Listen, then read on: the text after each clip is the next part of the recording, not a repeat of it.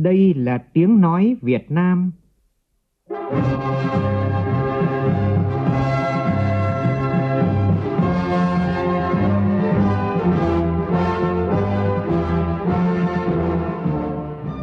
Việt Nam. Là tiếng nói Việt Nam phát thanh từ Hà Nội, thủ đô nước Cộng hòa xã hội chủ nghĩa Việt Nam.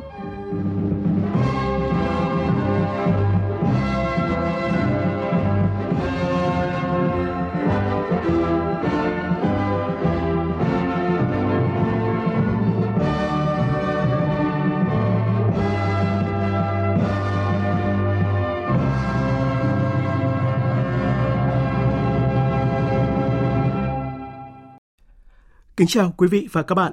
Mời quý vị và các bạn nghe chương trình Thời sự chiều của Đài Tiếng nói Việt Nam với những nội dung đáng chú ý sau.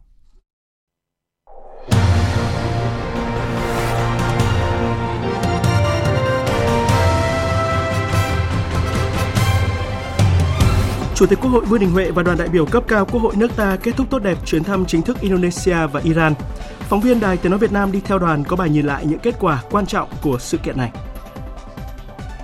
Kiểm tra làm việc với bốn tỉnh Quảng Ngãi, Bình Định, Phú Yên và Khánh Hòa về thực hiện dự án xây dựng cao tốc Bắc Nam phía Đông, Phó Thủ tướng Trần Hồng Hà nhấn mạnh ba yêu cầu là tiến độ, chất lượng và an toàn. Để bảo đảm an ninh lương thực quốc gia, Bộ Nông nghiệp và Phát triển Nông thôn ước tính xuất khẩu tối đa tám triệu tấn gạo trong năm nay. Trước thềm năm học mới, Bộ trưởng Bộ Giáo dục và Đào tạo Nguyễn Kim Sơn sẽ có buổi gặp gỡ nhà giáo, cán bộ quản lý, nhân viên ngành giáo dục vào ngày mười lăm tháng tám này. Đã có khoảng sáu nghìn năm trăm ý kiến gửi đến người đứng đầu ngành giáo dục. Chính quyền quân sự do phe đảo chính lập ra tại Niger đe dọa sẽ hành quyết Tổng thống bị lật đổ Mohamed Bazoum nếu các quốc gia láng giềng can thiệp quân sự vào nước này.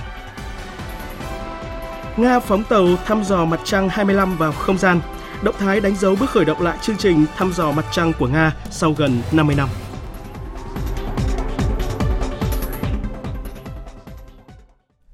Bây giờ là nội dung chi tiết. Như chúng tôi đã đưa tin, vào sáng nay, Chủ tịch Quốc hội Vương Đình Huệ và đoàn đại biểu cấp cao Quốc hội nước ta đã về đến Hà Nội, kết thúc tốt đẹp chuyến thăm chính thức tới Cộng hòa Indonesia, tham dự Đại hội đồng a i pa bốn mươi tư và thăm chính thức Cộng hòa Hồi giáo Iran. Chuyến thăm có ý nghĩa quan trọng nhằm thúc đẩy quan hệ đối tác chiến lược với Indonesia và Iran. Với gần sáu mươi hoạt động tại hai nước, chuyến thăm của Chủ tịch Quốc hội Vương Đình Huệ và đoàn đại biểu cấp cao Quốc hội nước ta đã đạt được nhiều kết quả tốt đẹp. Phản ánh của phóng viên Lê Tuyết đi theo đoàn. Sau mười ba năm, Indonesia mới đón một chuyến thăm chính thức của Chủ tịch Quốc hội Việt Nam, còn với Iran là sau gần hai mươi lăm năm. Chính vì thế, chuyến thăm chính thức này của Chủ tịch Quốc hội Vương Đình Huệ đến hai nước có ý nghĩa rất quan trọng trong việc tiếp tục thúc đẩy quan hệ đối tác chiến lược giữa hai nước. Chuyến thăm đã hết sức thành công và được chính giới cũng như dư luận hai nước quan tâm, theo dõi và đánh giá cao. Indonesia đã bố trí một chương trình hết sức phong phú và có ý nghĩa trong ba ngày thăm chính thức của Chủ tịch Quốc hội. Chủ tịch Quốc hội Vương Đình Huệ đã hội kiến, hội đàm và tiếp xúc với tất cả những lãnh đạo cấp cao nhất, từ Tổng thống Indonesia Joko Widodo, Chủ tịch Hạ viện cũng như lãnh đạo đảng cầm quyền, và có những trao đổi sâu rộng về quan hệ hai nước cũng như vai trò của hai nước trong khu vực trong các diễn đàn quốc tế. Chủ tịch Hạ viện Indonesia Puan Maharani bày tỏ hoan nghênh quan hệ hợp tác giữa hai nước và tầm quan trọng của sự ổn định trong khu vực thông qua quan hệ ngoại giao. Quan hệ song phương giữa Việt Nam và Indonesia đã có truyền thống lâu đời, được khởi đầu từ quan hệ gần gũi giữa Chủ tịch Hồ Chí Minh và Tổng thống Sukarno. Hai nước vẫn duy trì mong muốn tăng cường hơn nữa quan hệ giữa hai nghị viện và hai quốc gia. Tôi hy vọng rằng cuộc gặp hôm nay giúp tăng cường hơn nữa quan hệ hợp tác giữa Hạ viện Indonesia và Quốc hội Việt Nam. Còn Chủ tịch Quốc hội Vương Đình Huệ khẳng định, Việt Nam và Indonesia là những đối tác gắn kết tự nhiên, tiềm năng hợp tác giữa hai nước chúng ta còn rất to lớn. Có một điểm chung, chúng ta có thể chắc chắn rằng Indonesia và Việt Nam có đầy đủ ý chí, khát vọng và quyết tâm hợp tác để cùng nhau hiện thực hóa khát vọng trở thành những quốc gia phát triển giàu mạnh. Tại chuyến thăm Indonesia, Chủ tịch Quốc hội Vương Đình Huệ và lãnh đạo cấp cao Indonesia khẳng định sẽ tiếp tục quyết tâm thúc đẩy để nâng tầm quan hệ hợp tác chiến lược giữa hai nước lên một tầm mức cao hơn, mở rộng những lĩnh vực hợp tác mới mang tầm chiến lược, trong đó có hợp tác trong lĩnh vực phát triển kinh tế xanh, chuyển đổi năng lượng công bằng, chuyển đổi số an toàn và bền vững. Đặc biệt, cần phải tiếp tục duy trì những chuỗi cung ứng hiện có, đồng thời mở rộng và phát triển những chuỗi giá trị mới trong bối cảnh đứt gãy chuỗi cung ứng mới đang diễn ra. Đại sứ Việt Nam tại Indonesia Tạ Văn Thông chia sẻ. Đây là một cái chuyến đi mang ý nghĩa phá trong việc tăng cường hơn nữa quan hệ giữa Quốc hội hai nước. Chủ tịch Quốc hội chủ trì diễn đàn về chính sách đối ngoại và diễn đàn về chính sách pháp luật để thúc đẩy hơn nữa quan hệ kinh tế, thương mại, đầu tư giữa hai nước nhằm đưa cái thương mại hai chiều giữa hai nước tăng lên mười lăm tỷ đô la trong một vài năm tới. Về quan hệ hai quốc hội tại chuyến thăm này, Chủ tịch Quốc hội Vương Đình Huệ và Chủ tịch Hạ viện Puan Maharani đã ký thỏa thuận hợp tác mới giữa hai quốc hội nhằm phù hợp với bối cảnh quan hệ mới cũng như tăng cường hợp tác giữa hai quốc hội, thống nhất tăng cường trao đổi đoàn, trao đổi kinh nghiệm trong các lĩnh vực lập pháp cũng như phối hợp công tác giám sát, phối hợp trên các diễn đàn quốc tế. Cũng tại Indonesia, đoàn đại biểu Quốc hội Việt Nam do Chủ tịch Quốc hội Vương Đình Huệ dẫn đầu đã tham gia Đại hội đồng a i pa lần thứ bốn mươi bốn. Chủ tịch Quốc hội Vương Đình Huệ đã có bài phát biểu quan trọng tại phiên toàn thể thứ nhất. Chủ tịch Quốc hội đã gửi đi thông điệp về một Việt Nam sẽ nỗ lực xây dựng một a i pa vững mạnh, hướng tới cộng đồng ASEAN ổn định, phát triển và bền vững, đồng thời gửi đi thông điệp về sự cần thiết xây dựng cộng đồng ASEAN đoàn kết duy trì hòa bình, an ninh ổn định ở khu vực để phát triển. Càng qua nhiều bão dông, chúng ta càng thấy sáng lên một tinh thần ASEAN tự lực tự cường, gắn kết, chủ động thích ứng, đoàn kết thống nhất, sẵn sàng hợp tác đối thoại trên tinh thần thượng tôn pháp luật. Trong quá trình đó, a i pa và các nghị viện thành viên đã đóng vai trò hết sức quan trọng. Có thể nói, hình bóng của a i pa luôn được phản chiếu trong những thành công của ASEAN. Theo chủ nhiệm Ủy ban Đối ngoại của Quốc hội Vũ Hải Hà, với cái sự tham gia rất là tích cực của đoàn Việt Nam thì chúng ta cũng đã có kỳ đại hội đồng rất là thành công, đóng góp thực chất vào các cái hoạt động của đại hội đồng, có những cái văn kiện, những cái đóng góp và nội dung để mà làm sao thúc đẩy cái sự hợp tác trong a i pa cùng với ASEAN để thúc đẩy việc xây dựng cộng đồng ASEAN ngày càng lớn mạnh. Với Cộng hòa Hồi giáo Iran, theo Tổng thư ký chủ nhiệm Văn phòng Quốc hội Bùi Văn Cường, chuyến thăm của Chủ tịch Quốc hội Vương Đình Huệ là một dấu son mới trong quan hệ giữa Việt Nam và Iran, mở ra những hoạt động mới trong thời gian tới. Chuyến thăm của Chủ tịch Quốc hội củng cố, nó tăng cường, tạo nên một niềm tin chính trị giữa chúng ta với bạn và cũng mở ra rất nhiều cơ hội. Ngài Tổng thống của Iran khi mà Chủ tịch Quốc hội trao đổi những nội dung mà trong chuyến thăm đã đặt ra và sẽ tiến hành để đạt được, thì Ngài Tổng thống hết sức là phấn khởi và đánh giá rất cao cái chuyến thăm của Chủ tịch Quốc hội Vương Đình Huệ. Về lĩnh vực hợp tác nghị viện, Đại sứ Việt Nam tại Iran Lương Quốc Huy nhấn mạnh. Hai Chủ tịch Quốc hội đã có một cái cuộc hội đàm rất là sâu rộng trên nhiều vấn đề, và đặc biệt là thúc đẩy cái hợp tác giữa hai nghị viện, và hai bên đã ký cái thỏa thuận hợp tác giữa hai quốc hội để mà tăng cường cái hợp tác giữa hai cơ quan lập pháp trong cái việc giám sát, thúc đẩy thỏa thuận đã được ký kết cũng như là sắp được ký kết giữa hai nước. Một trong những điểm nhấn tại chuyến công tác lần này của Chủ tịch Quốc hội Vương Đình Huệ đó là bài phát biểu chính sách trước các diễn giả, nhà nghiên cứu chính sách của Indonesia và Iran.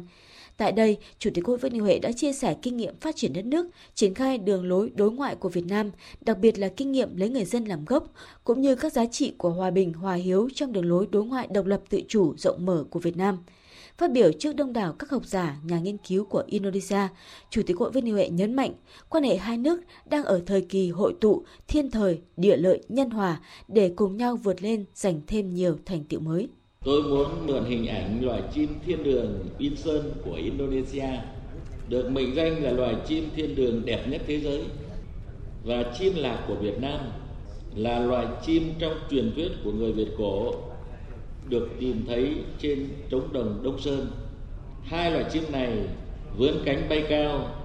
như biểu tượng cho ước muốn chinh phục bầu trời, đại diện cho khát vọng,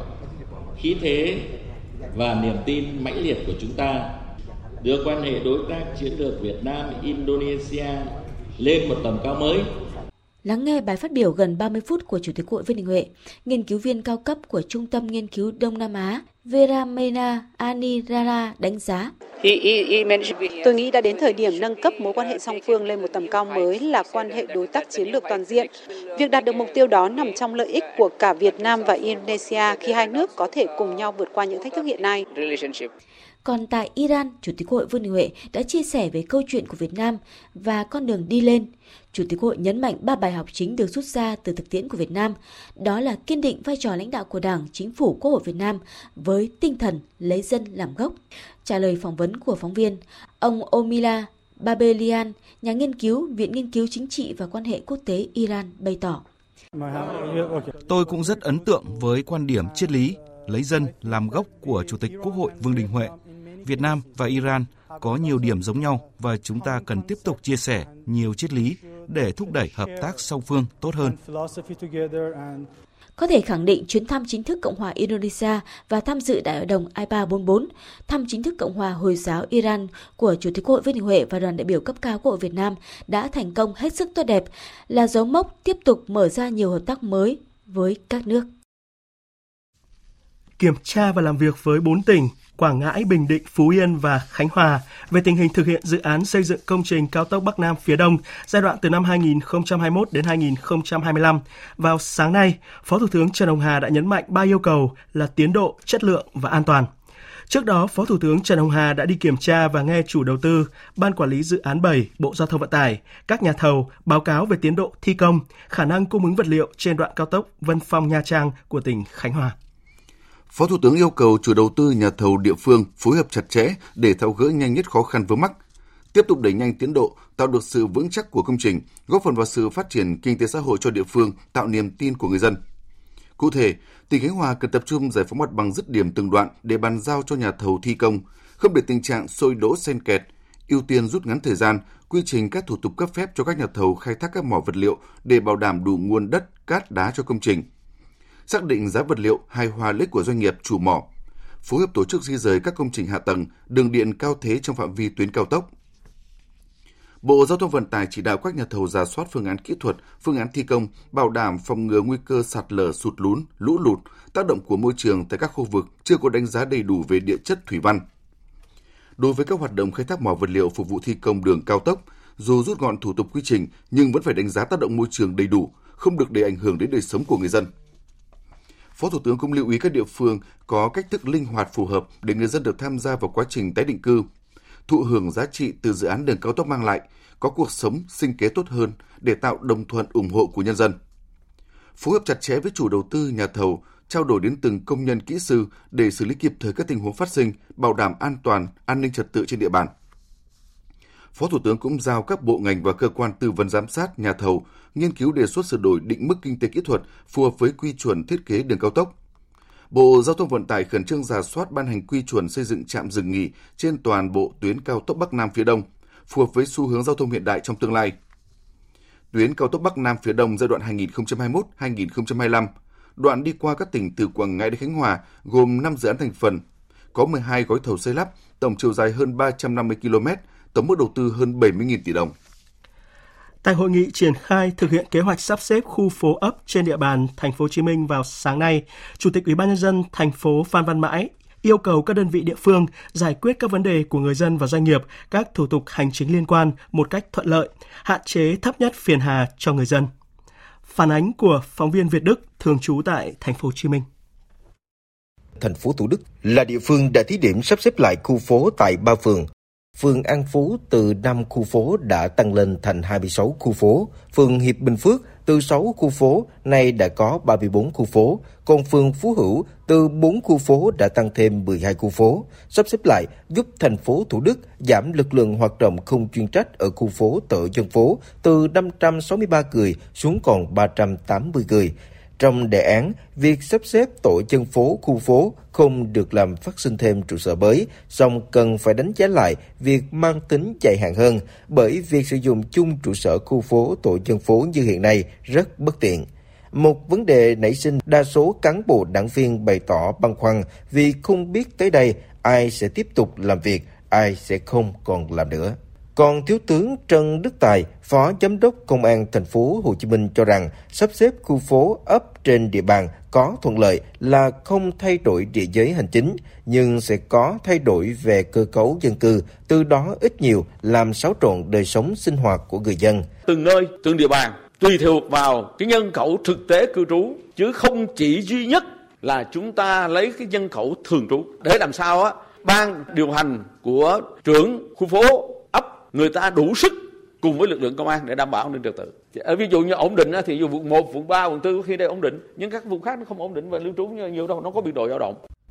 Theo ông Phan Văn Bãi, Chủ tịch Ủy ban Nhân dân Thành phố Hồ Chí Minh, các địa phương cần linh hoạt xử lý vấn đề phát sinh, căn cứ vào thực tiễn để bố trí sắp xếp lực lượng cán bộ, đoàn thể cho phù hợp, hạn chế tối đa sự xáo trộn đời sống và gây phiền hà cho người dân và doanh nghiệp. Chủ tịch Ủy ban Nhân dân Thành phố Hồ Chí Minh yêu cầu các ngành chức năng phải có giải pháp ứng dụng chuyển đổi số trong chuyển đổi giấy tờ một cách nhanh nhất, chính xác nhất. Theo lộ trình, đến đầu quý một năm hai không hai tư, thành phố Hồ Chí Minh sẽ hoàn thành việc sắp xếp lại trên toàn địa bàn. Chúng tôi đề nghị là đồng chí Chủ tịch thành phố Thủ Đức, các quận huyện, chủ tịch các phường xã thị trấn phải là người trực tiếp chỉ đạo công tác này và báo cáo thường xuyên với thường trực thường vụ cấp ủy. À, ở đây tôi nói cả cấp huyện và cấp xã, à, đồng chí Chủ tịch phải trực tiếp chỉ đạo. Các đồng chí có thể phân công đồng chí Phó Chủ tịch, nhưng chúng ta phải sát sao cái việc này. Đối với các vấn đề như trụ sở của khu phố, tổ dân phố, việc sắp xếp cán bộ, Chủ tịch Ủy ban Nhân dân Thành phố Hồ Chí Minh cho biết cần sắp xếp phù hợp với hoàn cảnh của từng địa bàn trên nguyên tắc chung là không làm phát sinh biên chế, quỹ tiền lương, tài sản công. Sắp xếp lại cán bộ cần có hình thức ghi nhận, động viên những người đã hoàn thành xuất sắc nhiệm vụ và có nhiều đóng góp. Sáng nay, tỉnh Bắc Cạn phát động thí điểm mô hình chuyển đổi số tại tám xã phường và vận động ủng hộ điện thoại thông minh cho người dân trong vùng thí điểm. Tin của phóng viên Công luận thường trú khu vực Đông Bắc. Tỉnh Bắc Cạn đã lựa chọn phường Sông Cầu, thành phố Bắc Cạn, xã Quang Thuận, huyện Bạch Thông, xã Thượng Giáo, huyện Ba Bể, xã Nghĩa Tá, huyện Chợ Đồn, xã Như Cố, huyện Chợ Mới, xã Đức Vân, huyện Ngân Sơn, xã Côn Minh, huyện Na Rì và xã Giáo Hiệu, huyện Bắc Nậm. Mục tiêu của chương trình là một trăm phần trăm người từ mười tám tuổi trở lên tại tám xã phường thí điểm có điện thoại thông minh sử dụng, đồng thời nâng cấp hệ thống hạ tầng kỹ thuật, đẩy mạnh ứng dụng công nghệ số trong hoạt động của người dân. Ông Hoàng Văn Thiên, Giám đốc Sở Thông tin và Truyền thông Bắc Cạn cho biết. Ờ, tỉnh Bắc Cạn thì đang đẩy mạnh công tác chuyển đổi số trên địa bàn tỉnh. Trong đó thì cũng xác định là lấy người dân làm trung tâm, cũng đã lựa chọn để làm những cái mô hình điểm. Thứ nhất thì công tác lãnh đạo chỉ đạo thì cũng đã thành lập cái ban chỉ đạo hỗ trợ chỉ đạo triển khai thí điểm này, cũng phân công rất cụ thể cho từng ngành phụ trách các địa phương và những cái ngành phụ trách phải khảo sát, rà soát, đánh giá cái mức độ chuyển đổi số hiện nay của từng cái xã phường và từ đó đề ra những cái giải pháp phù hợp triển khai từng cái tiêu chí một, đảm bảo được cái cái cái kết quả các bộ chỉ tiêu về chuyển đổi số của các xã phường này đạt đúng theo cái yêu cầu mục tiêu đề ra. Theo thống kê, hiện còn hơn bốn nghìn người trong độ tuổi trưởng thành trong vùng chọn thí điểm chuyển đổi số chưa có điện thoại thông minh. Do đó, tỉnh Bắc Cạn đã phát động quyên góp, ủng hộ kinh phí, hiện vật là điện thoại thông minh cho người dân ở tám xã phường thí điểm chuyển đổi số. Ngay tại lễ phát động, ban tổ chức đã nhận được gần bảy trăm năm mươi triệu đồng ủng hộ từ các cá nhân, cơ quan, doanh nghiệp. Giá xăng dầu đã tiếp tục tăng từ mười lăm giờ chiều nay. Tin chi tiết cho biết. Theo điều chỉnh của Liên Bộ Công Thương Tài chính, giá xăng RON chín mươi lăm và E năm RON chín mươi hai đều tăng ba mươi đồng một lít. Dầu diesel có mức tăng nhiều nhất là một nghìn tám trăm mười đồng một lít, dầu hỏa thêm một nghìn sáu trăm mười đồng. Mỗi kg dầu mazut đắt hơn so với kỳ điều hành cách đây mười ngày là một nghìn một trăm ba mươi đồng. Sau thay đổi hôm nay, giá xăng RON chín mươi lăm hiện ở mức ngưỡng giá hồi tháng một năm ngoái, còn dầu diesel tương đương giá vào tháng tám năm ngoái. Tại kỳ điều hành hôm nay, Liên Bộ tiếp tục không trích lập vào quỹ bình ổn giá xăng dầu. Theo số liệu của Bộ Tài chính, tính tới tháng bảy, quỹ này đang dư gần bảy nghìn năm trăm tỷ đồng. Vì thế, cơ quan quản lý đã ngừng trích lập vào quỹ này từ kỳ điều hành đầu tháng bảy đến nay. Liên Bộ cũng quyết định ngừng chi quỹ trừ dầu mazut với xăng dầu so với kỳ điều hành ngày mười một tháng tám. Mức chi từ quỹ với dầu mazut tăng một trăm năm mươi đồng một kg.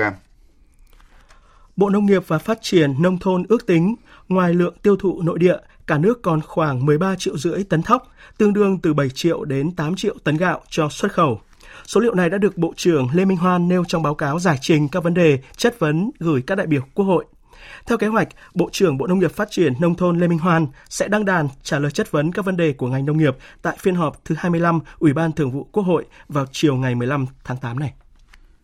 Đề cập xuất khẩu nông sản, nhất là gạo trong bối cảnh một số quốc gia như Ấn Độ, Nga, các tiểu vương quốc Ả Rập Thống nhất cấm xuất mặt hàng này, Bộ trưởng Lê Minh Hoan nêu rõ. Gạo vẫn là mặt hàng tiêu dùng chính, chiếm bảy mươi phần trăm trong tiêu dùng lương thực thực phẩm.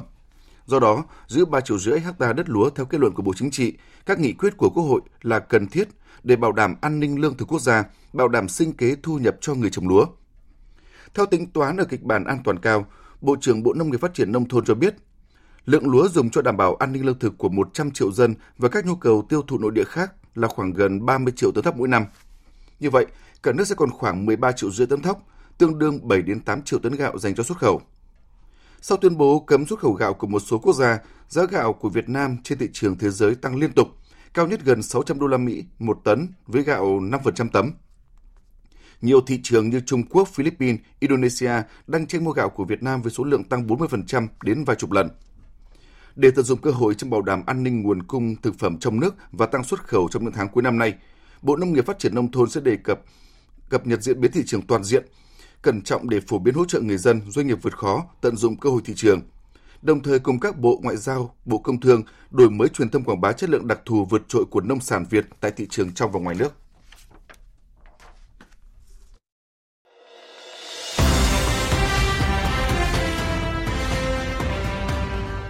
Mạnh giàu từ biển quê hương. Mạnh giàu từ biển quê hương.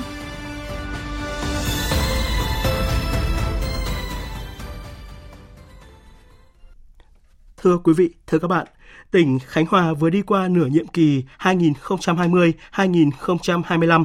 Từ địa phương có tốc độ tăng trưởng âm sâu nhất cả nước, đến sáu tháng đầu năm nay đã vươn lên nhóm mười tỉnh, thành phố dẫn đầu về tốc độ tăng trưởng. Quan trọng nhất chính là tỉnh đang hiện thực hóa các cơ chế chính sách đặc thù, thí điểm của Trung ương để tạo ra sự đột phá trong phát triển kinh tế biển. Ông Nguyễn Hải Ninh, Ủy viên Trung ương Đảng, Bí thư Tỉnh ủy Khánh Hòa đã cho biết như vậy khi trả lời phỏng vấn của phóng viên Đài Tiếng nói Việt Nam tại miền Trung. Thưa ông Nguyễn Hải Ninh, Bí thư Tỉnh ủy Khánh Hòa, tỉnh Khánh Hòa vừa đi qua nửa nhiệm kỳ thực hiện nghị quyết Đại hội Đảng bộ tỉnh với nhiều thách thức khó khăn chưa có tiền lệ như dịch bệnh covid mười chín, kinh tế suy giảm, đặc biệt là lĩnh vực mũi nhọn, du lịch dịch vụ giảm sâu. Đến nay, tỉnh Khánh Hòa đã cơ bản vượt qua những khó khăn ấy. Vậy theo ông, đâu là những điểm sáng trong nửa nhiệm kỳ vừa qua? Điểm sáng rất nổi bật của Khánh Hòa đấy là chúng tôi cùng với các bộ ngành trung ương tham mưu để trình với Bộ Chính trị thông qua nghị quyết không chín của Bộ Chính trị về xây dựng và phát triển tỉnh Khánh Hòa đến năm hai không ba mươi, tầm nhìn đến năm hai không bốn lăm. Trong đó điểm nhấn là tập trung phát triển kinh tế biển. Và nghị quyết này cũng khẳng định rõ phát triển kinh tế biển là nền tảng của tỉnh Khánh Hòa trong cái thời gian tới. Sau khi có nghị quyết không chín, Ban Cán sự Đảng Chính phủ, lãnh đạo Chính phủ là ban hành nghị quyết bốn mươi hai để triển khai nghị quyết không chín và Quốc hội là ban hành nghị quyết năm mươi lăm để cụ thể hóa thành những cái cơ chế chính sách đặc thù thí điểm cho tỉnh Khánh Hòa. Rồi là Thủ tướng Chính phủ,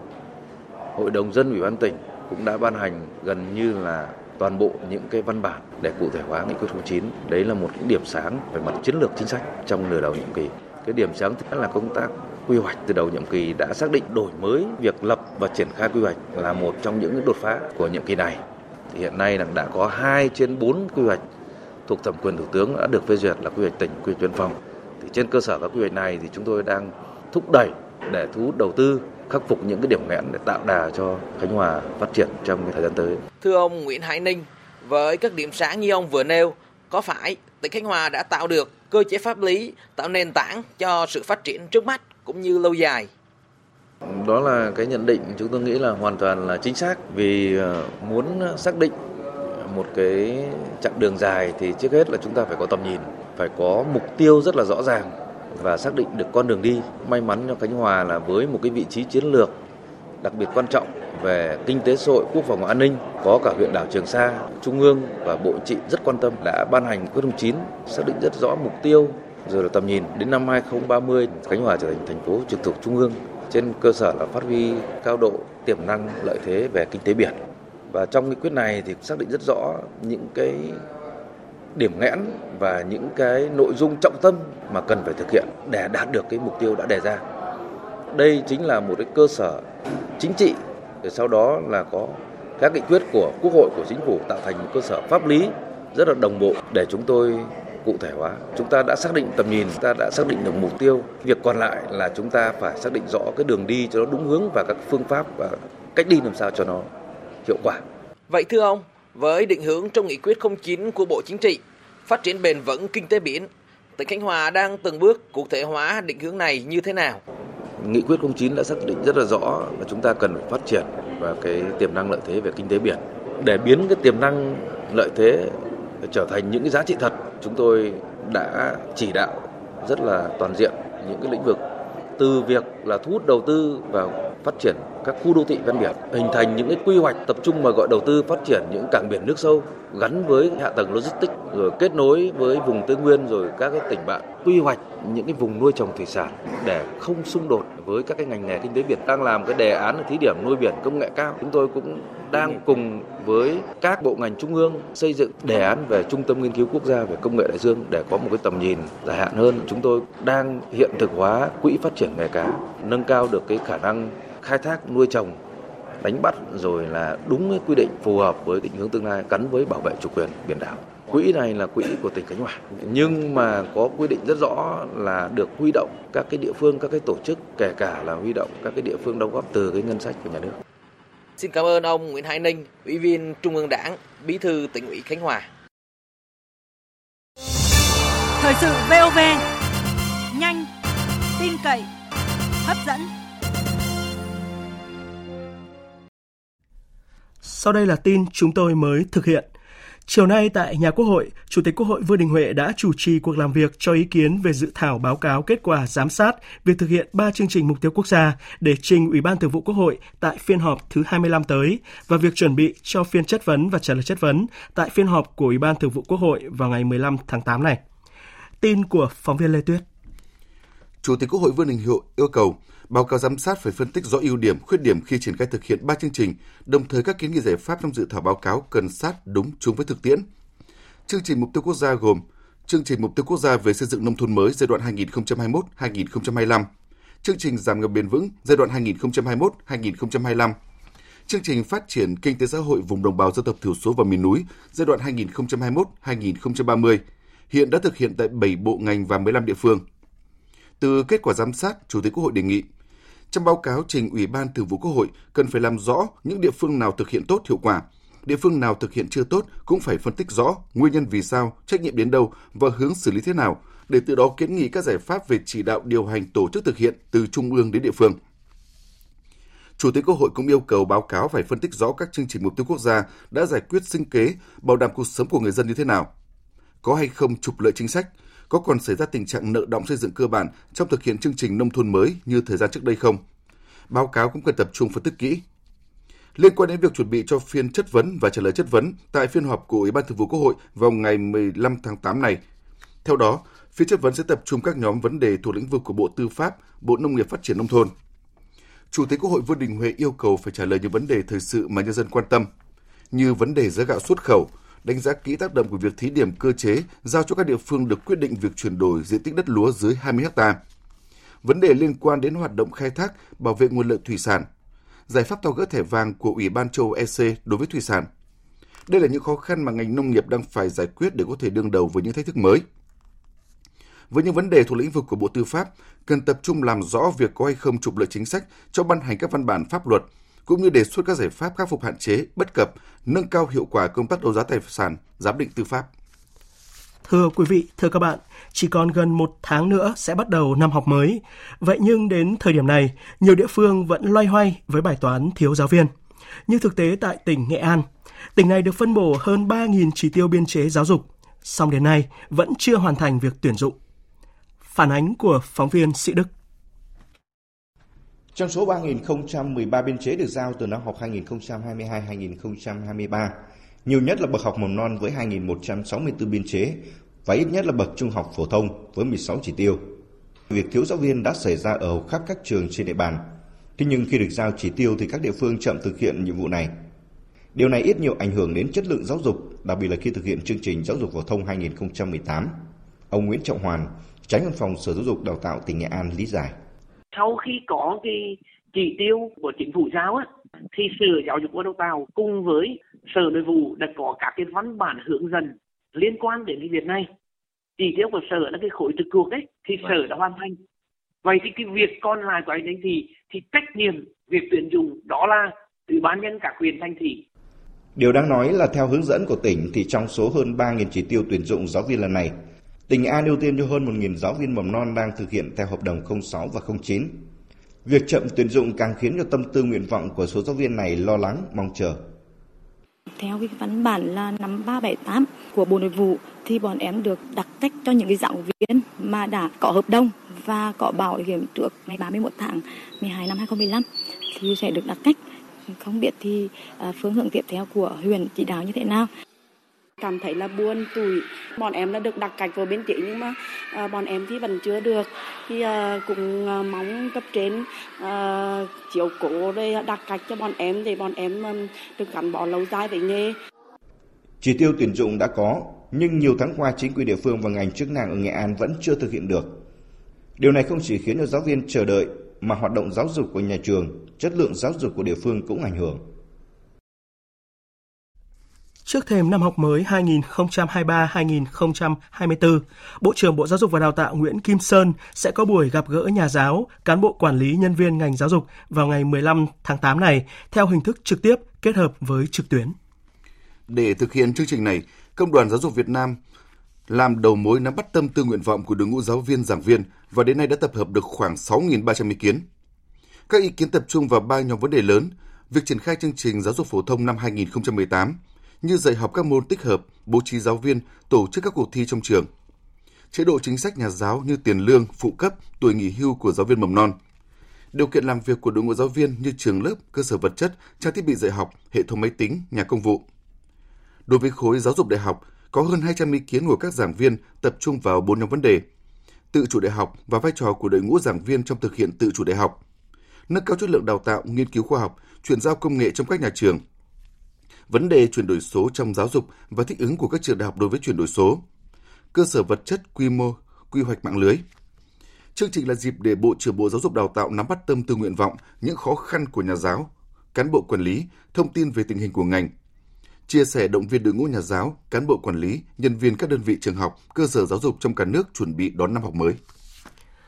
Cơ quan Cảnh sát điều tra Bộ Công an C không ba vừa ra quyết định bổ sung quyết định khởi tố vụ án hình sự, ra các quyết định khởi tố bị can, lệnh khám xét, lệnh bắt bị can để tạm giam Trần Bích Ngọc, vụ trưởng vụ theo dõi công tác thanh tra, giải quyết khiếu nại tố cáo phòng chống tham nhũng, buôn lậu, gian lận thương mại và hàng giả thuộc Văn phòng Chính phủ. Tin của phóng viên Việt Cường. Mở rộng điều tra vụ án nhận hối lộ xảy ra tại tỉnh Lâm Đồng và một số địa phương liên quan, Cơ quan Cảnh sát điều tra Bộ Công an xác định Trần Bích Ngọc đã lợi dụng vị trí công tác làm trái chức trách nhiệm vụ được phân công trong việc giải quyết thanh tra khiếu nại đối với dự án khu đô thị thương mại nghỉ dưỡng sinh thái Đại Ninh, tỉnh Lâm Đồng, gây thiệt hại đến lợi ích của nhà nước, đã phạm vào tội lợi dụng chức vụ quyền hạn trong khi thi hành công vụ theo quy định tại khoản ba điều ba trăm năm mươi sáu Bộ luật hình sự năm hai nghìn không trăm mười lăm, sửa đổi bổ sung năm hai nghìn không trăm mười bảy. Cơ quan Cảnh sát điều tra Bộ Công an đã ra quyết định bổ sung quyết định khởi tố vụ án hình sự, ra các quyết định khởi tố bị can, lệnh khám xét, lệnh bắt bị can để tạm giam đối với Trần Bích Ngọc về tội danh vừa nêu. Sau khi Viện Kiểm sát Nhân dân tối cao phê chuẩn các quyết định và lệnh tố tụng, Cơ quan Cảnh sát điều tra Bộ Công an đã thi hành các thủ tục đối với bị can Trần Bích Ngọc theo đúng quy định pháp luật. Cơ quan Cảnh sát điều tra Bộ Công an đang điều tra làm rõ hành vi phạm tội của các bị can, mở rộng vụ án và triệt để thu hồi tài sản. Phóng viên Vũ Lợi, thường trú khu vực Tây Bắc đưa tin, sau bốn ngày xét xử và sáu ngày nghị án, chiều nay Tòa án Nhân dân tỉnh Điện Biên đã tuyên án vụ án hình sự vi phạm quy định về bồi thường hỗ trợ tái định cư khi nhà nước thu hồi đất và lợi dụng chức vụ quyền hạn trong khi thi hành công vụ trong quá trình tham gia thực hiện dự án nâng cấp cải tạo cảng hàng không Điện Biên. Căn cứ vào kết quả xét hỏi tranh tụng tại tòa, Hội đồng xét xử thấy cần xem xét giải quyết vấn đề bồi thường thiệt hại dân sự, bồi hoàn cho các bị cáo nguyên đơn dân sự, bị đơn dân sự và những người có quyền lợi nghĩa vụ liên quan. Do đó, Hội đồng xét xử đã quyết định trả hồ sơ vụ án hình sự đối với các bị cáo. Trước đó, thì bản luận tội của Viện Kiểm sát Nhân dân tỉnh Điện Biên đã đề nghị bị cáo Nguyễn Thị Khương, cựu nhân viên hợp đồng của Trung tâm Quản lý đất đai thành phố Điện Biên Phủ, từ chín đến mười một năm tù. Bị cáo Nguyễn Tuấn Anh, cựu Phó Chủ tịch Ủy ban Nhân dân thành phố Điện Biên Phủ, mức án từ tám đến chín năm tù về tội vi phạm quy định về bồi thường, hỗ trợ tái định cư khi nhà nước thu hồi đất. Các bị cáo khác bị đề nghị mức án từ ba mươi sáu tháng cải tạo không giam giữ đến mười năm tù. Về tình hình mưa lũ tại các tỉnh miền núi phía Bắc, hôm nay tỉnh Sơn La vẫn có mưa trên diện rộng. Tại huyện Mường La, địa phương bị thiệt hại nặng trong đợt mưa lũ kéo dài gần hai tuần qua. Hôm nay mưa lớn tiếp tục gây nhiều thiệt hại. Tin của phóng viên Lê Hạnh. Trận mưa lớn từ sáng nay đã gây sạt lở ta luy dương, khiến giao thông trên quốc lộ hai bảy chín G đoạn qua bản Két xã Tạ Bú, huyện Mường La tiếp tục bị ách tắc. Ba điểm bị sạt lở ta luy dương trên tuyến đường huyện, đoạn từ xã Tạ Bú đi các xã Trường Hoa, Trường Công, Trường Ân, huyện Mường La và khu vực cầu Vạn Bú, thị trấn Ít Ong. nước lũ, đất đá, cây cối gãy đổ từ trên đồi tràn ra mặt đường gây ngập khiến giao thông đi lại khó khăn. Mưa kéo dài tại huyện Mường La đã khiến cho hàng chục điểm sạt lở trên các tuyến đường, gây ách tắc cục bộ nhiều tuyến đường đi qua các xã. Huyện đang khẩn trương khắc phục sạt lở ách tắc trên các tuyến giao thông. Trong chương trình Thời sự mười tám giờ chiều qua, phóng viên Đài Tiếng nói Việt Nam thường trú khu vực Tây Bắc đã phản ánh chi tiết về tình hình lũ ống, lũ quét và sạt lở đất diễn ra khó lường. Thực tế nhiều năm qua, cứ mỗi mùa mưa đến thì bà con nơi đây luôn sống trong sợ hãi và chịu nhiều mất mát cả về người và tài sản. Vậy giải pháp nào để sống chung với lũ quét và sạt lở đất? Đây là vấn đề được nhóm phóng viên Đài Tiếng nói Việt Nam thường trú khu vực Tây Bắc đề cập ngay sau đây. Đối diện với nguy cơ lũ ống, lũ quét, sạt lở đất thường trực bao năm qua, không ít người dân đã được trang bị những kỹ năng cần thiết, trong đó có việc chú ý quan sát diễn biến thời tiết để chủ động phòng ngừa. Chị Giàng Thị Khua, người dân bản Chống Là, xã Hồ Bốn, huyện Mù Căng Chải cho biết, khoảng mười chín giờ tối ngày năm tháng tám, cơn lũ đột ngột về, nhưng nhờ chủ động quan sát nên chị cùng năm người thân trong gia đình và hàng xóm đã chạy thoát khỏi cơn lũ dữ. Mất hết nhà cửa, tài sản, nhưng mọi người vẫn cảm thấy rất may mắn khi kịp chạy thoát. Bố mẹ cũng rất là quan tâm, liên tục quan sát và đến lúc mà nghe thấy nó to dần to dần lên thì cả nhà đã rất là sẵn sàng là chạy.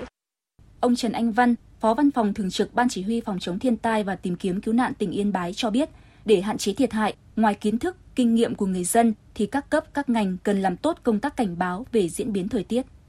Khi mà nhận được những cái cảnh báo về diễn biến thời tiết phức tạp của Ban Chỉ huy Phòng chống đột bão của tỉnh, huyện và xã truyền tải toàn bộ thông tin cảnh báo xuống thôn đấy.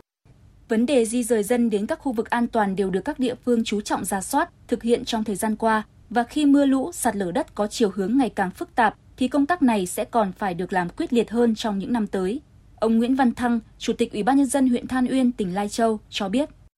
Ủy ban dân huyện cũng đã ra các văn bản rồi công điện chỉ đạo Ủy ban nhân dân các xã tuyên truyền bà con nhân dân di dời ngay người và tài sản ra khỏi cái nơi nguy hiểm, không tổ chức vớt củi bắt cá ở trên các cái lòng suối khi có nước lớn, tuyệt đối không cho bà con nhân dân tiếp tục ở các cái lán nương có khu vực nguy hiểm. Ông Cao Viết Thịnh, Phó Giám đốc Sở Nông nghiệp và Phát triển Nông thôn, Chánh Văn phòng Ban Chỉ huy Phòng chống thiên tai và tìm kiếm cứu nạn tỉnh Sơn La cho biết, trước mắt để khắc phục, hỗ trợ những gia đình bị mất nhà, địa phương sẽ bố trí các địa điểm an toàn như là trường học, nhà văn hóa để đưa các hộ đó đến ở. Giao cho các địa phương, cụ thể là xã, lo ăn ở cho bà con, đảm bảo cho bà con trong thời gian. Nhà nước sẽ có phương án đầu tư xây dựng các cái địa điểm mới cho bà con có nơi ăn ở, ổn định đời sống. Đây cũng là giải pháp bước đầu mà Chủ tịch Ủy ban nhân dân huyện Mù Căng Chải Lê Trọng Khang chia sẻ trong những ngày khẩn trương khắc phục hậu quả mưa lũ này. Trước mắt là sẽ tập trung tìm quỹ đất để bố trí tái định cư đối với hai mươi hai hộ dân bị sập đổ hoàn toàn. Thì đến nay thì sau khi họp vận động thì đã có bốn hộ là xác định cái địa điểm cụ thể. Còn lại các hộ khác thì sẽ tiếp tục rà soát trong một hai ngày tới, cấp tốc triển khai trong cái thời gian à, nhanh nhất. Làm thế nào để phòng tránh, hạn chế thấp nhất những thiệt hại của thiên tai? Ngoài nỗ lực của các địa phương, cần tăng cường áp dụng tiến bộ khoa học công nghệ trong công tác quan trắc, cảnh báo, ứng dụng các giải pháp công trình giảm nhẹ rủi ro thiên tai, lũ quét, sạt lở đất. Để thực hiện điều này, cần có những đột phá trong lĩnh vực khoa học và công nghệ, đồng thời với các giải pháp giảm thiểu trước thiên tai, đầu tư cơ sở hạ tầng, nâng cao năng lực cảnh báo sớm, năng lực tự ứng phó, đặc biệt trong cộng đồng dân cư cũng như đầu tư vào hệ thống thông tin tới người dân để bà con vùng cao, miền núi bớt đi mất mát, đau thương, quẩn quanh với đói nghèo mỗi mùa mưa lũ đến. Tiếp theo, biên tập viên Xuân Ninh chuyển đến quý vị và các bạn một số thông tin thời tiết. Thưa quý vị, trong khi Bắc Bộ và Bắc Trung Bộ nằm trong cảnh báo cơn mưa rông trên diện rộng, thì ở khu vực Trung Bộ, các tỉnh Quảng Trị đến Ninh Thuận nằm trong cảnh báo nắng nóng gay gắt, có nơi đặc biệt gay gắt. Về tình hình mưa lớn trên diện rộng ở Bắc Bộ và Bắc Trung Bộ, đáng chú ý là ở khu vực Mường La, Sơn La, Cư Yên, Hòa Bình, Đức Hạnh một, Cao Bằng, Hữu Lũng, Lạng Sơn, Thanh Lương, Hà Nội, Trà Linh, Thái Bình, Ân Thi, Hưng Yên. Mưa trên diện rộng kéo dài từ đêm nay đến đêm mai, với lượng mưa có nơi trên một trăm năm mươi mi-li-mét. Cảnh báo trong mưa rông có khả năng xảy ra lốc sét và gió giật mạnh. Mưa to cục bộ có khả năng gây ra tình trạng ngập úng tại các vùng trũng thấp và nguy cơ xảy ra lũ quét, sạt lở đất tại khu vực vùng núi. Về tình trạng nắng nóng gay gắt ở Trung Bộ, dự báo có khả năng kéo dài trong nhiều ngày tới, với mức nhiệt cao nhất ở khu vực Quảng Trị đến Ninh Thuận phổ biến từ ba mươi sáu đến ba mươi tám, có nơi trên ba mươi chín độ. Tây Nguyên và Nam Bộ đêm nay có mưa rào và rông ở một vài khu vực, ngày mai trời nắng, mức nhiệt vừa phải. Quý vị và các bạn đang nghe chương trình Thời sự của Đài Tiếng nói Việt Nam. Xin được mở đầu phần tin thế giới với thông tin về tình hình bất ổn tại Niger. Chính quyền quân sự do phe đảo chính lập ra tại quốc gia Tây Phi này đe dọa sẽ hành quyết tổng thống bị lật đổ Mohamed Bazoum nếu các quốc gia láng giềng can thiệp quân sự vào nước này. Phóng viên Bá Thi theo dõi khu vực châu Phi đưa tin. Một số thành viên trong Hội đồng Quốc gia Bảo vệ Tổ quốc do phe đảo chính lập ra tại Niger đã thông báo với trợ lý Ngoại trưởng Mỹ Victoria Nuland khi nhà ngoại giao này đến Niamey tuần trước rằng Tổng thống Mohamed Bazoum sẽ lập tức bị hành quyết nếu các quốc gia Tây Phi tiến hành can thiệp quân sự vào Niger. Thông tin về việc chính quyền quân sự Niger đe dọa sát hại Tổng thống Bazoum được công bố trong bối cảnh các nhà lãnh đạo các quốc gia Tây Phi tiến hành cuộc họp thượng đỉnh khẩn cấp lần thứ hai tại thủ đô Abuja của Nigeria để bàn biện pháp xử lý cuộc khủng hoảng tại quốc gia láng giềng. Kết thúc cuộc họp, các nhà lãnh đạo Tây Phi ra tuyên bố chung khẳng định để ngỏ mọi giải pháp trong cuộc khủng hoảng Niger, bao gồm cả biện pháp can thiệp quân sự như lựa chọn cuối cùng để khôi phục trật tự hiến pháp tại Niger. Tuyên bố chung đồng thời yêu cầu kích hoạt ngay lập tức lực lượng dự bị của Cộng đồng Kinh tế Tây Phi ECOWAS nhằm chuẩn bị cho khả năng triển khai kế hoạch can thiệp quân sự vào Niger. Bộ Quốc phòng Ba Lan vừa thông báo kế hoạch điều động khoảng mười nghìn quân tới biên giới phía đông nhằm đối phó với người di cư trái phép và những biến động tại biên giới với Belarus. Động thái có nguy cơ làm leo thang hơn nữa căng thẳng giữa hai quốc gia láng giềng, giữa lúc châu Âu vẫn chưa hết sôi sục vì cuộc xung đột giữa Nga và Ukraine. Tổng hợp của biên tập viên Thu Hoài. Thông báo được Bộ trưởng Quốc phòng Ba Lan Mario Blatkozak đưa ra một ngày sau khi xuất hiện những thông tin cho biết Ba Lan sẽ gửi thêm hai nghìn binh sĩ tới biên giới trong hai tuần tới, tăng gấp đôi sự hiện diện quân sự tại khu vực. Chúng tôi phải sẵn sàng cho bất kỳ kịch bản nào và không loại trừ bất kỳ điều gì. Đó là lý do tại sao chúng tôi quyết định điều quân đến gần biên giới Belarus để củng cố biên giới, xua đuổi những kẻ tấn công. Sẽ có khoảng mười nghìn binh sĩ ở biên giới, trong đó bốn nghìn quân sẽ trực tiếp hỗ trợ lực lượng biên phòng và sáu nghìn quân còn lại được bố trí trong lực lượng dự bị. Căng thẳng giữa Ba Lan và Belarus bắt đầu leo thang kể từ cuối tháng sáu vừa qua, khi hàng trăm tay súng Wagner chuyển đến Belarus như một phần của thỏa thuận do nước này làm trung gian nhằm chấm dứt cuộc nổi loạn vũ trang của tập đoàn quân sự này. Chính phủ Ba Lan hồi cuối tháng trước đã xác nhận sự có mặt của ít nhất một trăm tay súng Wagner gần biên giới. Theo Thủ tướng Ba Lan Mateusz Morawiecki, đây chắc chắn là động thái chuẩn bị cho cuộc tấn công hỗn hợp sắp tới vào lãnh thổ Ba Lan. Trong khi đó, Tổng thống Belarus Alexander Lukashenko cho rằng Ba Lan nên cảm ơn Belarus vì đã giúp kiểm soát Wagner, nếu không lực lượng này có thể đã tiến quân đến Warsaw. Mối bất hòa giữa Ba Lan và Belarus có nguy cơ làm trầm trọng hơn những vấn đề mà châu Âu đang phải đối mặt, trong bối cảnh châu lục vẫn chưa hết sục sôi vì cuộc xung đột giữa Nga và Ukraine. Trong diễn biến khác, Hải quân Ukraine vừa công bố mở một hành lang nhân đạo mới tạm thời trên Biển Đen để giải phóng các tàu hàng đang bị mắc kẹt tại các cảng của nước này. Động thái được xem là phép thử lớn đối với khả năng mở lại các tuyến đường biển của Ukraine trong bối cảnh thỏa thuận sáng kiến ngũ cốc Biển Đen hết hạn vào tháng trước. Tổng hợp của biên tập viên Đình Nam. Người phát ngôn Hải quân Ukraine Oleg Chalik cho biết các hoạt động vận chuyển trên hành lang này sẽ được ghi lại bằng camera lắp đặt trên tàu và Hải quân Ukraine sẽ phát trực tiếp các đoạn phim đó để chứng tỏ hành động này đơn thuần chỉ là một nhiệm vụ nhân đạo và không hề có mục đích quân sự. Chủ sở hữu các tàu bị mắc kẹt tại Ukraine xác nhận rằng họ sẵn sàng ra khơi nếu được phép đi qua các tuyến đường. Tuy nhiên đến nay họ vẫn chưa rõ hành lang mới mà Ukraine thông báo thiết lập là như thế nào, trong khi Hải quân Ukraine thừa nhận vẫn còn những rủi ro về sự an toàn nếu Nga không đồng ý. Ước tính có khoảng sáu mươi tàu thương mại đã mắc kẹt tại các cảng của Ukraine kể từ khi Nga mở chiến dịch quân sự ở nước này, hiện chưa có bất kỳ phản ứng nào từ Nga. Tuy nhiên, trước đó, nước này cảnh báo mọi tàu hướng đến cảng Ukraine giáp Biển Đen sẽ bị coi là phương tiện vận chuyển hàng quân sự. Hôm nay, Singapore đã hạ dự báo tăng trưởng kinh tế trong năm nay xuống trong khoảng từ không phẩy năm xuống một phẩy năm phần trăm.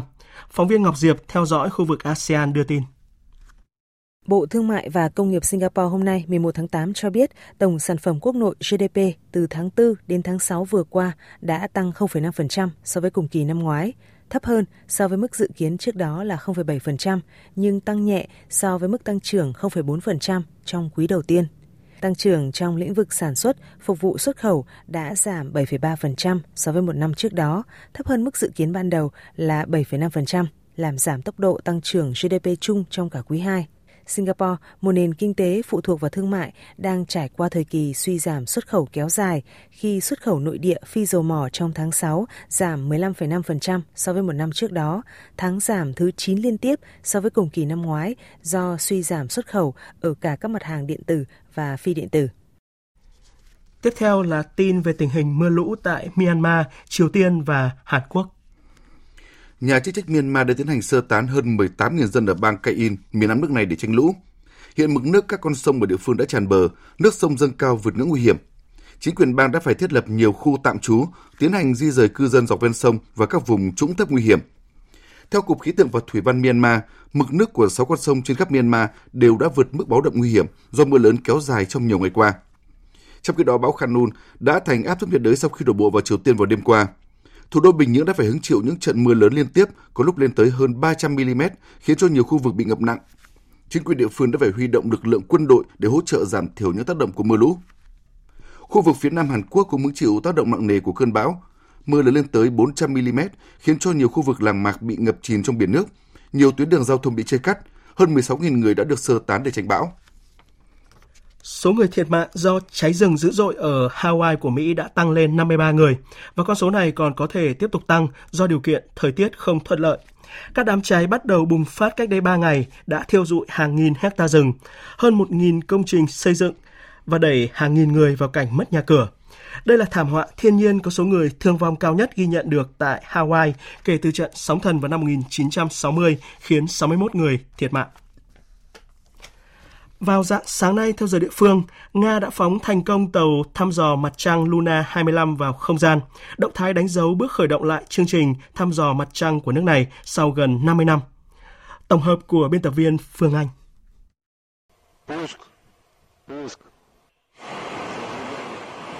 Vào lúc hai giờ mười phút sáng theo giờ Moscow, tức là sáu giờ mười phút theo giờ Việt Nam, tên lửa Soyuz mang theo tàu Luna hai mươi lăm được phóng từ sân bay vũ trụ Vostochny ở vùng viễn đông của Nga.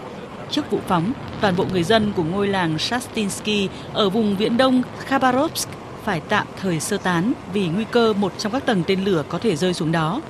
Theo kế hoạch, tàu vũ trụ Luna hai mươi lăm tách khỏi tên lửa đẩy khoảng một giờ sau khi phóng và chuyến bay đến mặt trăng sẽ mất khoảng năm ngày rưỡi. Mục tiêu chính của sứ mệnh này là phát triển công nghệ hạ cánh mềm, nghiên cứu kết cấu bên trong mặt trăng và khám phá các tài nguyên bao gồm nước, đất và bụi của mặt trăng để tìm các khoáng chất quý hiếm.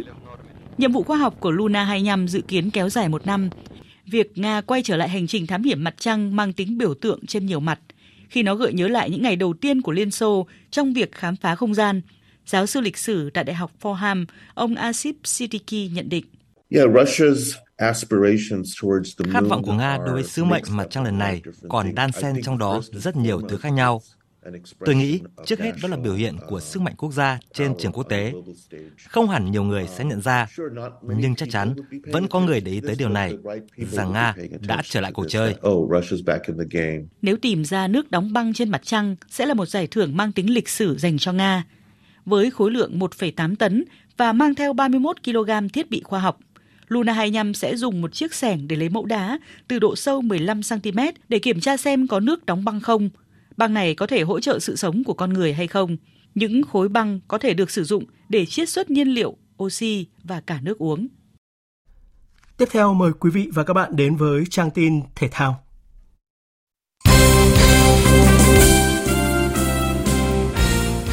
Thưa quý vị và các bạn, chiều mai, câu lạc bộ Viettel sẽ gặp Công an Hà Nội trên sân Hàng Đẫy trong trận đấu thuộc vòng sáu giai đoạn hai, vòng đấu áp chót của nhóm đua tranh chức vô địch V-League hai không hai ba.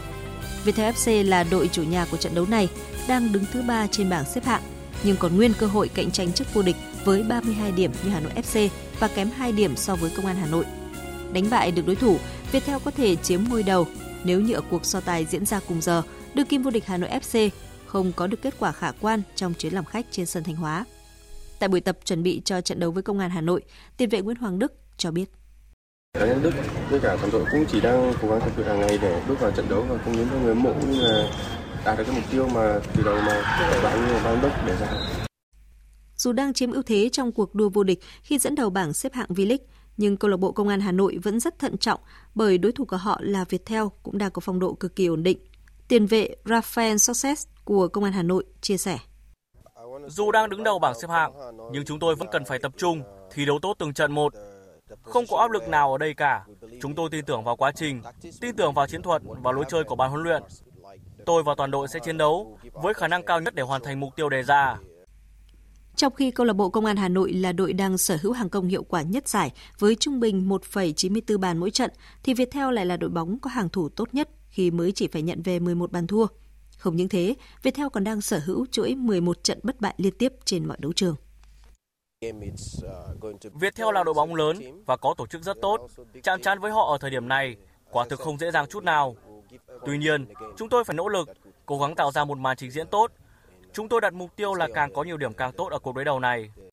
Câu lạc bộ Công an Hà Nội có cơ hội đoạt ngôi vô địch V-League hai không hai ba sớm một vòng đấu nếu giành chiến thắng trước Viettel ở trận đấu ngày mai. Đồng thời, Hà Nội ép xê không thắng đội chủ nhà Đông Á Thanh Hóa ở cuộc so tài diễn ra cùng giờ. Để chuẩn bị cho giải bóng chuyền nữ quốc tế vê tê vê Cup hai không hai ba, đội tuyển bóng chuyền nữ Việt Nam đã di chuyển lên Lào Cai sớm để làm quen với điều kiện khí hậu và địa điểm thi đấu. Huấn luyện viên Nguyễn Tuấn Kiệt cho biết. Rất nhiều giải thi đấu liên tục từ tháng năm thì thể lực của số vận động viên đánh chính với những giải đã qua là cũng có đang có tình trạng giảm sút và thứ hai cũng xuất hiện một số cái chấn thương nhỏ nhưng cũng không không đáng lo ngại. Vì vậy đội tuyển đã phải lên Lào Cai sớm hơn dự kiến một tuần để trong thời gian này để tích lũy về thể lực cho các vận động viên và cho các vận động viên lấy lại cái phong độ tốt nhất. Hiện tại đội tuyển bóng chuyền nữ Việt Nam mới có mười một vận động viên có mặt ở Lào Cai. Theo kế hoạch, ngày mười bốn tháng tám tới, sau khi nhóm vận động viên tham dự chặng hai giải bóng chuyền nữ Đông Nam Á trở về, đội sẽ hội đủ quân số. Tại vê tê vê Cup năm nay, bóng chuyền nữ Việt Nam chia thành hai đội, Việt Nam một và Việt Nam hai. Giải góp vô địch quốc gia Cúp VinFast đã có những nhà vô địch mới khi Nguyễn Nhất Long và Lê Trúc An dẫn đầu bảng nam và nữ sau ngày thi đấu cuối cùng. Ở vòng bốn, Nguyễn Nhất Long đạt điểm Even Pa, qua đó kết thúc bốn ngày tranh tài với tổng thành tích hai trăm tám mươi tư gậy, điểm âm bốn và đoạt ngôi vị số một, khi ít hơn chỉ một gậy so với nhà vô địch năm ngoái là Nguyễn Anh Minh, hai trăm tám mươi lăm gậy. Vị trí thứ ba cũng thuộc về một góp phơ nghiệp dư. Nguyễn Tuấn Anh thắng Doãn Văn Định ở hố playoff sau khi cả hai cùng có hai trăm chín mươi ba gậy sau bốn vòng đấu. Đây là danh hiệu thứ hai trong năm của Nguyễn Nhất Long sau chức vô địch giải nghiệp dư Việt Nam mở rộng hai không hai ba, đồng thời dẫn đầu vòng loại tuyển chọn vận động viên tham dự a sê an mười chín. Ở bảng nữ, với tổng điểm dương năm gậy sau bốn ngày đấu, giúp góp phơ sinh năm hai nghìn không trăm lẻ tám Lê Trúc An giành chiến thắng với tám gậy cách biệt so với nhà vô địch năm ngoái Đoàn Xuân Khuê Minh. Hôm qua, nhóm các xạ thủ trọng điểm của đội tuyển bắn súng Việt Nam đã kết thúc chương trình tập huấn tại Hàn Quốc và vào ngày mai, toàn đội sẽ lên đường sang Azerbaijan để tranh tài tại giải bắn súng vô địch thế giới hai không hai ba. Giải đấu thu hút hơn một nghìn hai trăm xạ thủ của một trăm lẻ một quốc gia và vùng lãnh thổ trên thế giới tham dự đầy đủ các nội dung dành cho súng ngắn, súng trường và đĩa bay. Đây cũng là giải được xét thành tích để trao suất dự Olympic Paris hai không hai tư. Giành chiến thắng kịch tính hai một trước đội tuyển nữ Nhật Bản, đội tuyển nữ Thụy Điển đã ghi tên mình vào bán kết World Cup nữ hai không hai ba. Chiến thắng này giúp Thụy Điển có lần thứ năm trong lịch sử góp mặt ở vòng đấu dành cho bốn đội tuyển xuất sắc nhất. Ở bốn lần trước đó, Thụy Điển từng một lần vào tới chung kết nhưng đã để thua Đức và ba lần giành vị trí thứ ba chung cuộc. Đối thủ tiếp theo của đội tuyển Thụy Điển trên hành trình chinh phục chiếc cúp vô địch World Cup nữ đầu tiên sẽ là đội tuyển nữ Tây Ban Nha. Dự báo thời tiết. Bắc Bộ, nhiều mây, có mưa, mưa vừa và dông, cục bộ có mưa to đến rất to, nhiệt độ từ hai mươi tư đến ba mươi hai độ, có nơi trên ba mươi hai độ. Khu vực từ Thanh Hóa đến Thừa Thiên Huế, đêm có mưa rào và dông vài nơi, riêng Thanh Hóa, Nghệ An có mưa rào và dông rải rác, cục bộ có mưa vừa, mưa to, ngày nắng. Riêng Quảng Trị đến Thừa Thiên Huế có nắng nóng và nắng nóng gay gắt, có nơi đặc biệt gay gắt. Phía Bắc nhiệt độ từ hai mươi bảy đến ba mươi sáu độ, có nơi trên ba mươi sáu độ. Phía Nam từ hai mươi bảy đến ba mươi tám độ, có nơi trên ba mươi chín độ. Khu vực từ Đà Nẵng đến Bình Thuận, chiều tối và đêm có mưa rào và dông vài nơi, ngày nắng nóng và nắng nóng gay gắt, có nơi đặc biệt gay gắt. Nhiệt độ từ hai mươi sáu đến ba mươi tám độ, có nơi trên ba mươi chín độ. Riêng Bình Thuận từ hai mươi sáu đến ba mươi tư độ. Tây Nguyên đêm có mưa rào và dông vài nơi, ngày nắng. Chiều tối mai có mưa rào rải rác và có nơi có dông. Nhiệt độ từ hai mươi mốt đến ba mươi hai độ, có nơi trên ba mươi hai độ. Nam Bộ đêm có mưa rào và dông vài nơi, ngày nắng. Chiều tối mai có mưa rào rải rác và có nơi có dông, nhiệt độ từ hai mươi lăm đến ba mươi tư độ, có nơi trên ba mươi tư độ. Khu vực Hà Nội có mưa, mưa vừa và dông, cục bộ có mưa to, nhiệt độ từ hai mươi lăm đến ba mươi ba độ. Dự báo thời tiết biển. Vịnh Bắc Bộ có mưa rào và dông rải rác, trong mưa dông có khả năng xảy ra lốc xoáy và gió giật mạnh cấp sáu, cấp bảy, tầm nhìn xa trên mười ki lô mét, giảm xuống từ bốn đến mười ki lô mét trong mưa, gió Nam đến Tây Nam cấp bốn, cấp năm. Vùng biển từ Quảng Trị, Quảng Ngãi, vùng biển từ Bình Định đến Ninh Thuận không mưa, tầm nhìn xa trên mười ki lô mét, gió Tây Nam cấp bốn, cấp năm. Riêng Ninh Thuận ngày mai có lúc cấp sáu, giật cấp bảy, cấp tám, biển động. Vùng biển từ Bình Thuận đến Cà Mau có mưa rào và dông vài nơi, tầm nhìn xa trên mười ki lô mét, gió Tây Nam cấp năm. Riêng Bình Thuận ngày mai có lúc cấp sáu, giật cấp bảy, cấp tám, biển động. Vùng biển từ Cà Mau đến Kiên Giang và Vịnh Thái Lan có mưa rào rải rác và có nơi có dông, tầm nhìn xa trên mười ki lô mét, giảm xuống từ bốn đến mười ki lô mét trong mưa, gió Tây đến Tây Nam cấp bốn, cấp năm. Khu vực Bắc và Nam Biển Đông, khu vực quần đảo Trường Sa thuộc tỉnh Khánh Hòa có mưa rào và dông vài nơi, tầm nhìn xa trên mười ki lô mét, gió Tây Nam cấp bốn, cấp năm. Khu vực giữa Biển Đông, khu vực quần đảo Hoàng Sa thuộc thành phố Đà Nẵng không mưa, tầm nhìn xa trên mười ki lô mét, gió Tây Nam cấp năm. Tới đây chúng tôi kết thúc chương trình Thời sự chiều nay. Chương trình do các biên tập viên Hải Quân Minh Châu và Thu Hòa thực hiện với sự tham gia của phát thanh viên Đoàn Hùng, kỹ thuật viên Tạ Tre, chịu trách nhiệm nội dung Lê Hằng. Cảm ơn quý vị và các bạn đã quan tâm theo dõi.